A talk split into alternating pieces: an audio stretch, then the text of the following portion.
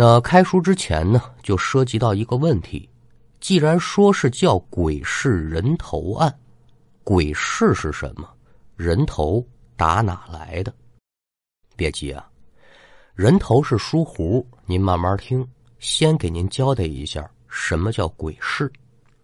鬼市，这叫起来就有点瘆人，但是呢，说白了它也没嘛，就是一个商品的交易市场。但是里面的摊位呢，都是以地摊为主，就有点类似于钢锯雏形的北京琉璃厂、上海东台路、古玩字画交易地，玩主啊都可以去那儿溜达溜达。可有一节，您在这种地方买东西。您就得长住了眼。如果说您眼力不行，把这东西买回家，能不能用，或者说有没有收藏的价值，那可就得碰运气了。现在我是不知道了。不过零几年的时候啊，在天津本市一提起鬼市，大多数人能联想到的都是大桥底下偷自行车卖的。当然，说这个鬼市是不是因为偷自行车才形成的呢？那绝对不是。据说在清朝的时候就有，那为什么会形成鬼市呢？就不得不说这几种人。第一种啊，就是家道中落的富家子弟、公子哥，平时花钱花惯了，这钱也花扯了，这日子一下就不行了，无计奈何，把家中的一些古玩字画，或者说是高曾祖遗留下来的宝贝拿出来。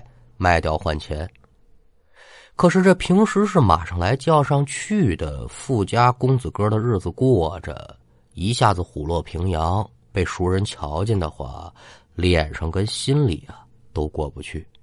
那怎么办呢？他们卖东西啊，就专门挑这个黑灯瞎火的地方，他也不抬头，问他什么就嗯啊的答应着，把东西一卖换了钱，我又不丢面子，日子是杠着怎么过？还怎么过？二一种人这身份呢，就不太光彩了。偷坟掘墓、摸金倒斗的人，盗墓贼下到墓里把东西摸出来，这就是赃物啊！他不能在光天化日之下卖，就得在晚上找个安全隐蔽的地方，把名器一出手，获得利益。除此之外呢，在这一批人当中啊。还掺杂着非常多销赃的小偷。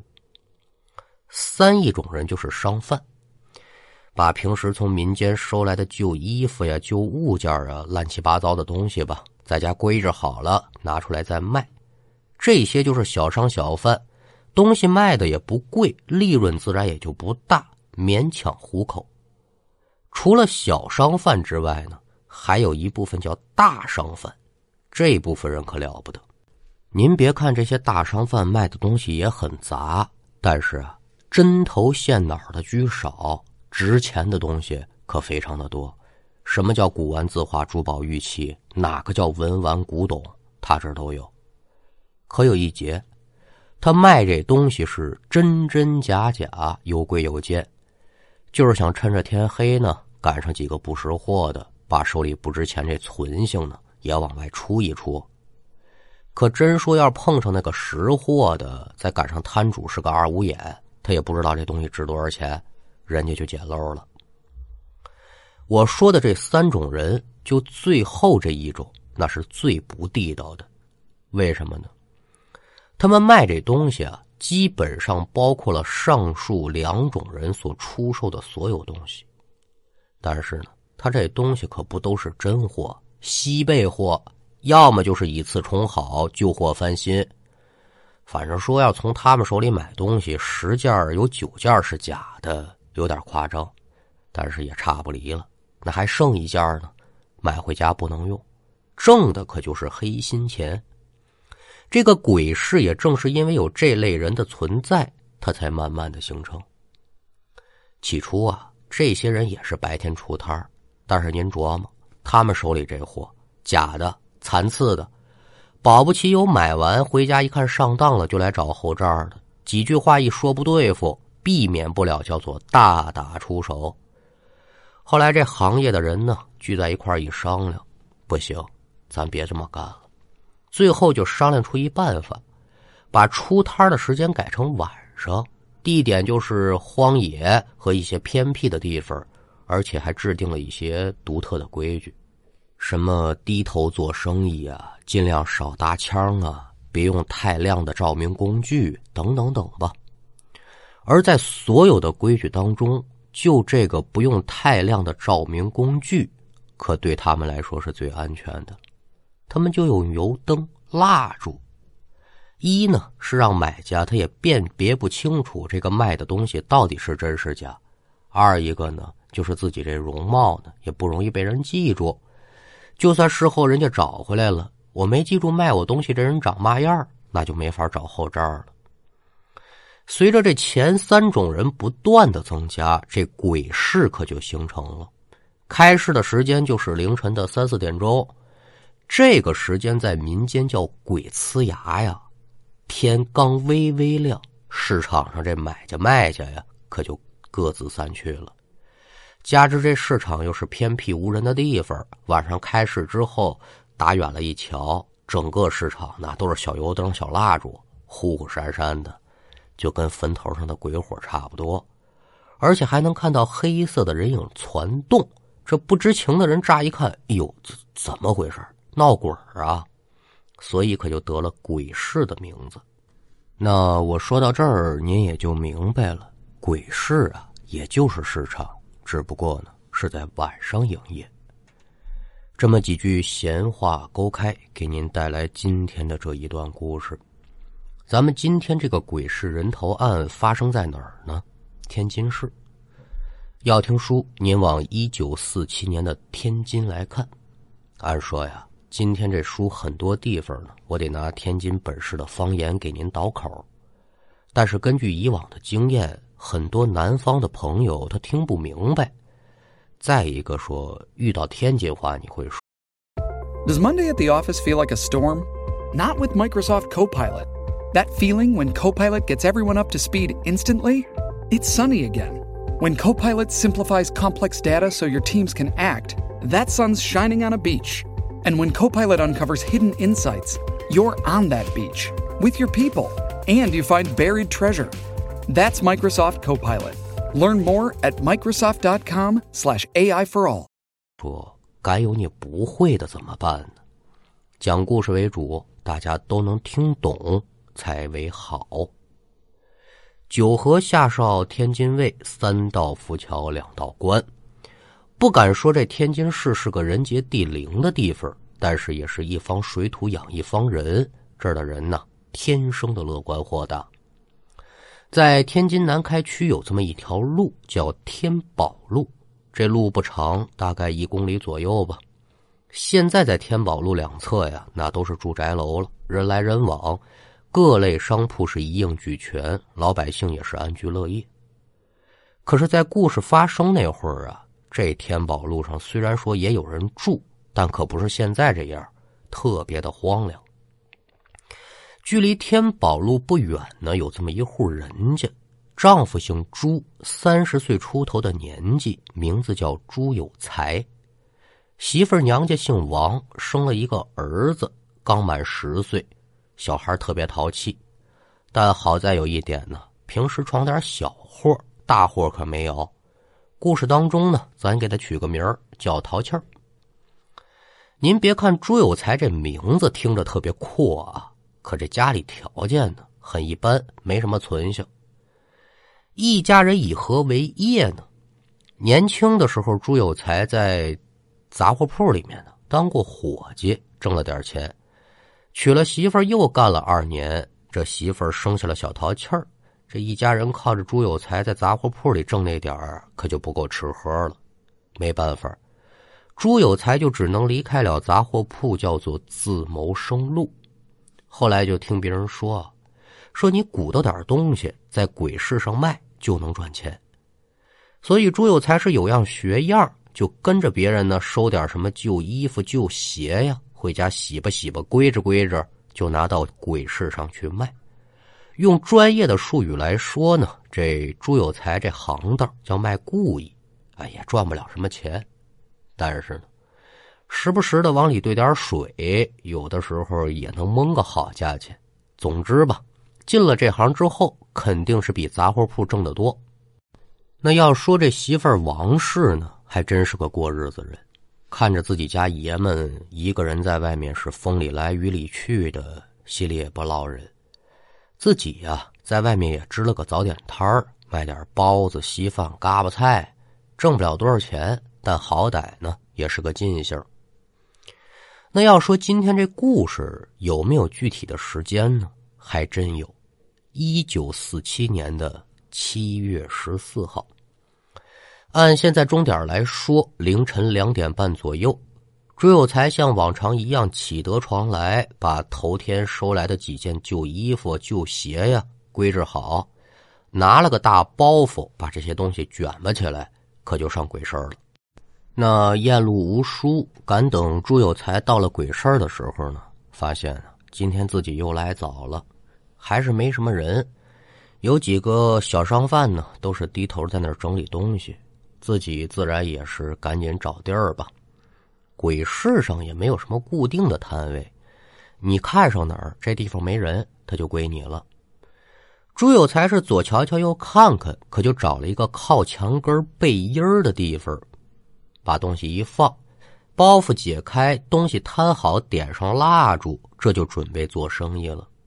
心里想的是不错，但是啊，人有三急，刚坐下就想撒尿。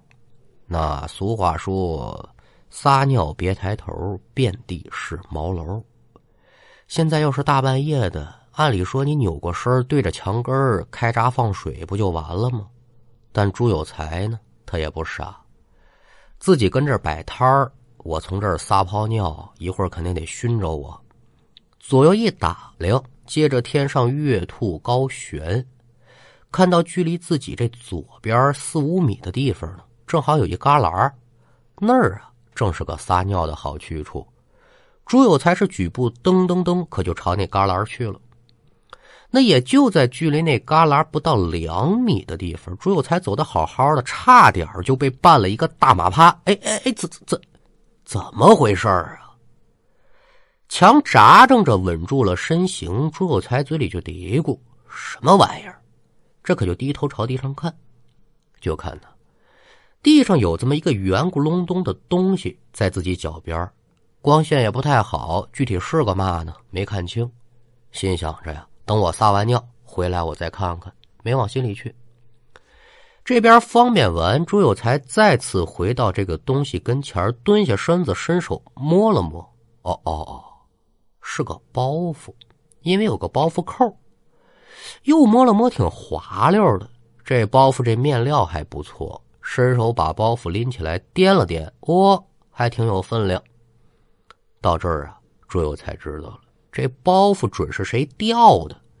虽然我也不知道这包里装的是什么，但一看这包袱皮这材料，里面的东西肯定是差不了。站起身来，手里拎着包袱，又朝四下看了看，想看看有没有找包袱的人呢？没人。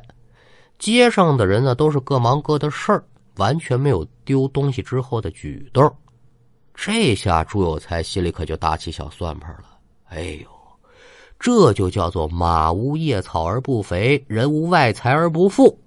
这东西没人找，那那那那就是我的了。得了吧，我得着了。慢慢的拎着包袱回到了自己的摊位之前，拿这蜡烛照了一下。哦，果然是个包袱。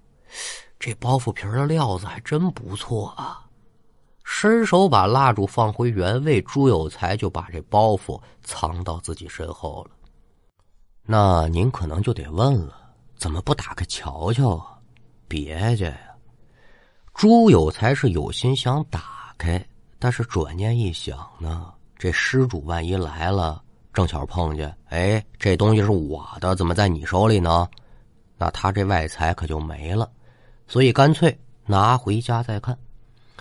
那咱们叔不要麻烦，今天朱有才的生意不错。不到五点钟，带来这点东西可就卖得一干二净了。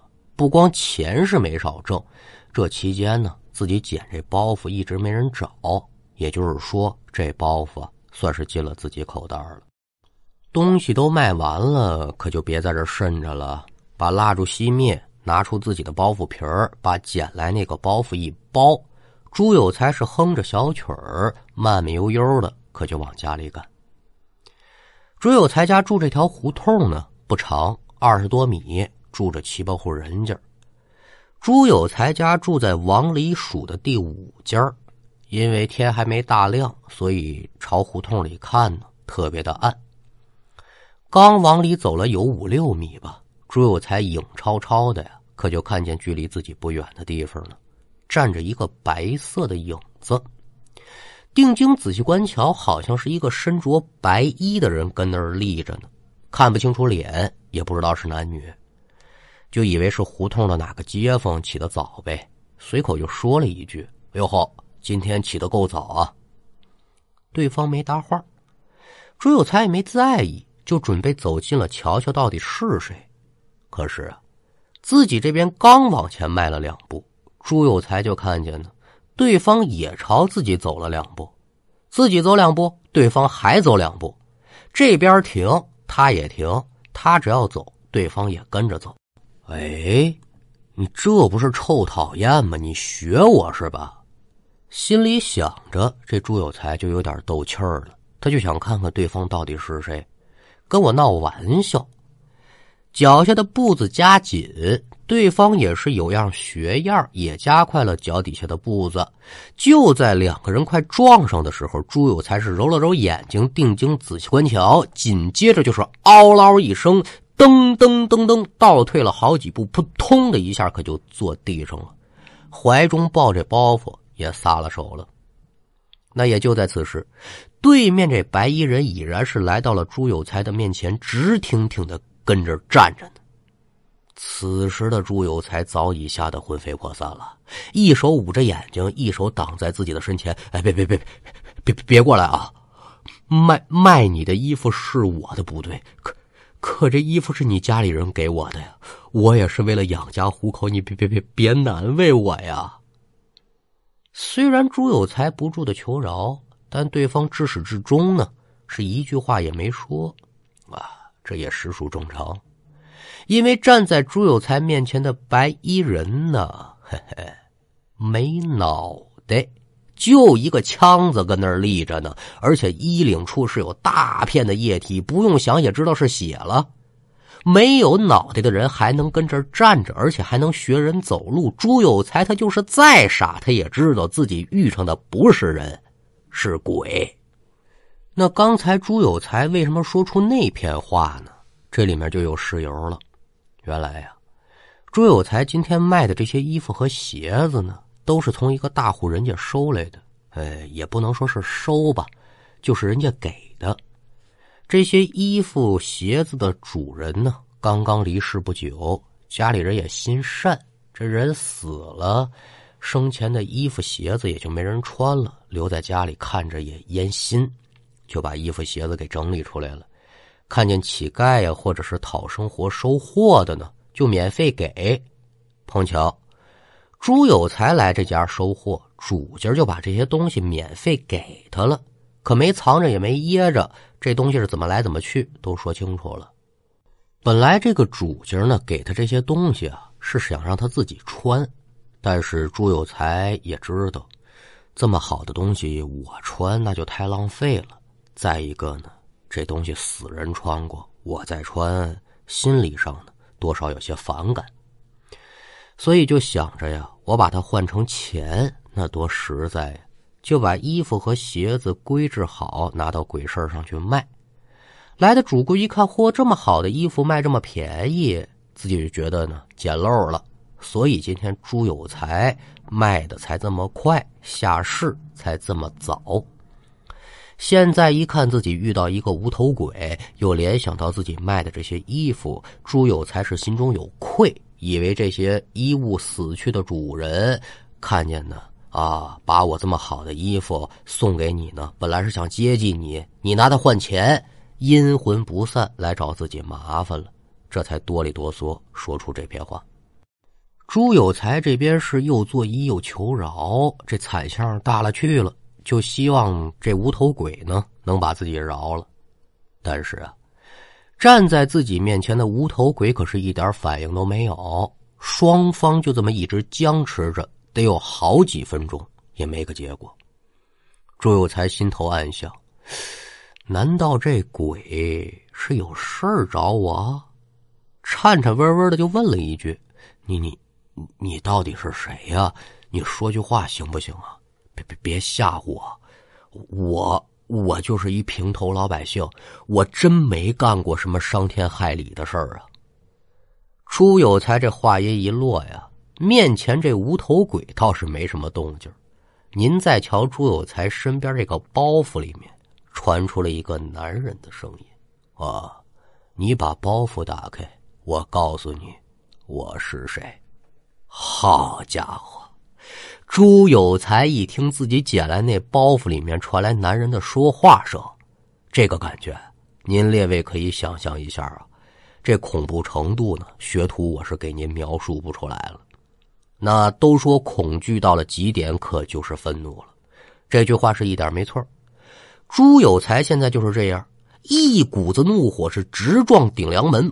噌的一下，可就站起身来，照着地上的包袱就是一脚。我我我去你奶奶的吧！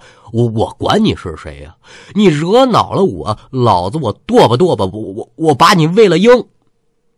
口中骂完之后，朱有才是又狠狠的瞪了面前的无头鬼一眼，紧接着又骂：“我我可不知道你俩是不是一伙的，赶赶紧给我滚蛋！惹恼了老子，我告诉你，我也不是吃素的。”骂完之后，这个朱有才是绕过了无头鬼，可就朝着自家院门的方向跑。那就在朱有才来到家门口的时候呢，耳轮中就听到那个男人是一声长叹。但是啊，朱有才现在吓得都惊了脑子了，他也顾不上这个，打开院门，回身把院门插好，噔噔噔几步可就进了屋了。您再看这朱有才。泄了气的皮球相仿，一下子可就瘫坐在地了。哎呦，哎呦，我的妈呀！没尿裤子吧？啊！刚才自己这点举动啊，可是全凭心中这点求生欲支撑着才能到家。那一到了安全的地方，恐惧感是压制不住了。在地上坐了好一会儿，朱有才这才晃晃悠悠的站起来，慢慢走到桌前。拿起酒瓶子，咕咚咕咚灌了好几口，心里舒坦了不少。又缓了好一会儿啊，这才走进了卧室，脱衣服上床。一边的媳妇儿呢，也知道自家爷们回来了，说了句：“回来了，快点睡吧。”啊，整个人一翻身又睡着了。也是担心自己媳妇害怕呀，所以朱有才也没把这事儿呢告诉媳妇儿，自己也是叹了口气，把被子一蒙。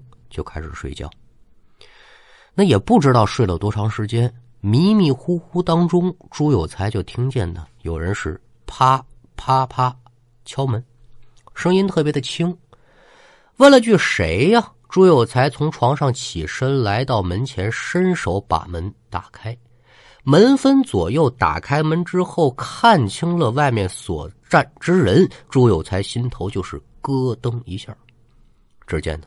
门外之人不是别人，正是自己在胡同里见到的无头鬼。但是呢，这次朱有才除了心里咯噔一下，可没有别的感觉了，张口就骂：“我不是让你滚了吗？你怎么还来找我呀？你到底有什么事啊？”再看门外这无头鬼呢，在朱有才骂完之后，居然是双手合十，冲着朱有才呀连连作揖，拜了好几拜。那再看这无头鬼，就开始拿这双手啊，比划了一个圆形的形状，而且呢，还朝外面指，那意思呢，就是示意朱有才跟他出去。朱有才也不傻呀，看无头鬼在那又是比划又是拉自己的，心中也明白，这无头鬼肯定是想拉自己去找那包袱。好家伙，还找包袱，他才不乐意去呢！得得得得得。你别缠着我了，你爱找谁找谁，这事儿我肯定是不管。赶紧走！朱有才这么一说，无头鬼听罢之后，先是身子一愣，紧接着可就伸出了双手，猛地朝朱有才的脖子掐过来了。那见无头鬼袭向自己，朱有才本能的就伸手格挡，口中大叫，紧接着是猛地睁开了双眼，腾的一下，从床上就坐起来了。唉，原来是南柯一梦。擦了擦额头上的汗水，抬头朝窗外看去，此时已然是天光大亮。媳妇儿也不在身边，喊了两声之后呢，没什么回音朱有才也知道媳妇儿啊卖早点去了，他也没耽搁，从床上起来，心中想着那个噩梦，踏着鞋呢就往屋外面走。可也就在朱有才掀开门帘走到外间屋的时候啊。眼前这一幕直接把他吓得是愣在了当场，怎么回事啊？只见呢，朱有才十岁的小儿子淘气儿现在正站在外间屋呢，在他面前这桌面上呢摆着一个包袱，这包袱还不是别的包袱，就是昨天晚上朱有才在夜市捡到胡同里传出男人说话声，随后又被他踢过一脚的包袱。这淘气儿现在已经把朱有才用来包包袱那层包袱皮给解开了，现在正准备伸手解里面那层包袱皮呢。那也是搭着朱有才回神回得快呀！暴喝一声：“别动！臭小子，谁让你把这包袱捡回来的？”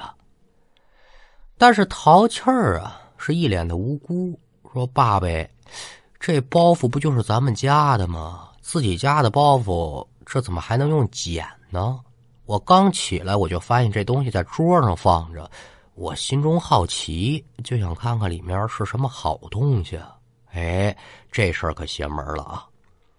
听完儿子讲述，这朱有才心里也是纳闷不对呀，我明明是把这包袱扔外面了，怎么又出现在我们家里了呢？难道是刚才自己做那梦？梦中那无头鬼见自己不愿意跟他出去，自己把包袱给送进来了，还是说有什么其他的原因呢？另外，那无头鬼他是谁呀？这包袱里到底装的是什么呢？那也就在朱有才这么一打愣的空，一个没注意到，儿子淘气儿就已然把这包袱皮给解开了。紧接着，这孩子呀就嗯了一声。哎，这里面装的到底是个嘛呀？怎么还有一层啊？儿子这么一说话，朱有才也醒过神了，定睛仔细观瞧，只见呢，被儿子解开这个包袱里面，竟然还裹着一层油皮纸。一看见这油皮纸，朱有才心中可就有了不好的预感了，这东西绝对不是个什么好玩意儿。看着儿子又伸手去解那层油纸皮儿的时候，朱有才赶忙是开口阻拦，但是紧拦慢拦还是慢了一步。这孩子手太快了，淘气儿就已然把这层油纸皮儿给揭开了。等揭开了油纸皮露出包裹里面的东西之后，屋中这爷俩可都傻了眼了。两声喊叫过后，紧接着是咣咣两声，父子二人皆都晕倒在地。再看这油纸包里包着的东西，竟然是一颗血淋淋的人头！哎呦，可了不得了！此一节，朱有才鬼市捡包袱，勾出了无头白衣鬼以及一颗血淋淋的人头，却也不再紧要，这才引出了无限的是非和错综复杂的疑案。到底这鬼市人头案结果如何？咱们是下回再说。